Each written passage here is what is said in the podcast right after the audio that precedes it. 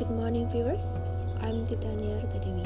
Today on Tuesday, 22 July 2002, happy gathering with us in Indonesian Breaking News program, which will provide you to the real news and which is taken factually and actually, either in international and national. I will accompany you about 5 minutes with many kinds of information. Well, let's begin to the news today. Commuter line keeps physical distancing measure during COVID-19 new normal. Jakarta, Friday, May 29, 2002. Commuter line operator PT Kereta Commuter Indonesia, our KCI, has asserted that it will maintain COVID-19 health protocol as Jakarta and its satellite cities brace for the transition to the so-called new normal period. The government has urged the public to adjust the new normal, meaning people would be allowed to resume activities or working and commuting to the capital by using public transportation. However, concern have been raised among Greater Jakarta commuter over whether commuting to work in jam-packed commuter trains will be safe for them during the pandemic, especially after asymptomatic passengers test positive for COVID-19 in Bogor and Bekasi station in West Java earlier this month. Wearing a mask in station and inside trains will remain mandatory, as well as the physical distancing measures and body temperature checks, PT KCI spokesperson Ania Purba said in a statement on Thursday.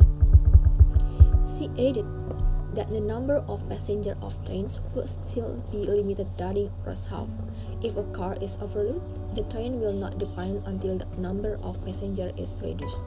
The KCI has also provide more hand washing facilities in station. Hand sanitizer will also be available both in station and carried by officers on trains.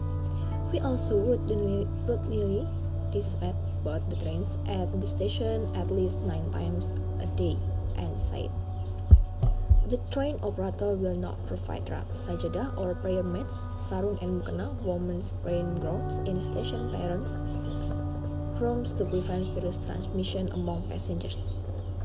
The KCI also advised its passengers not to talk, not make phone call while aboard on train in order to prevent transmission through respiratory, respiratory droplets. Commuter line passengers are also encouraged to use cashless transaction with, multi-trip cards, e-money card, and a wallet application LinkAja to minimize the risk of transmission. Anna went on to say the operator had equipped several officers at station and on train face shield. Despite the new, the new normal, the KCI suggested it was best not to go outside and use public transportation except for very urgent matters. Avoid making calls and taking trains during rush hour if necessary, said Anne. Well, viewers, that's all the news. Make it useful for your viewers. I am and all of Crew Indonesian Breaking News. I have a wonderful day. See you next time and bye bye.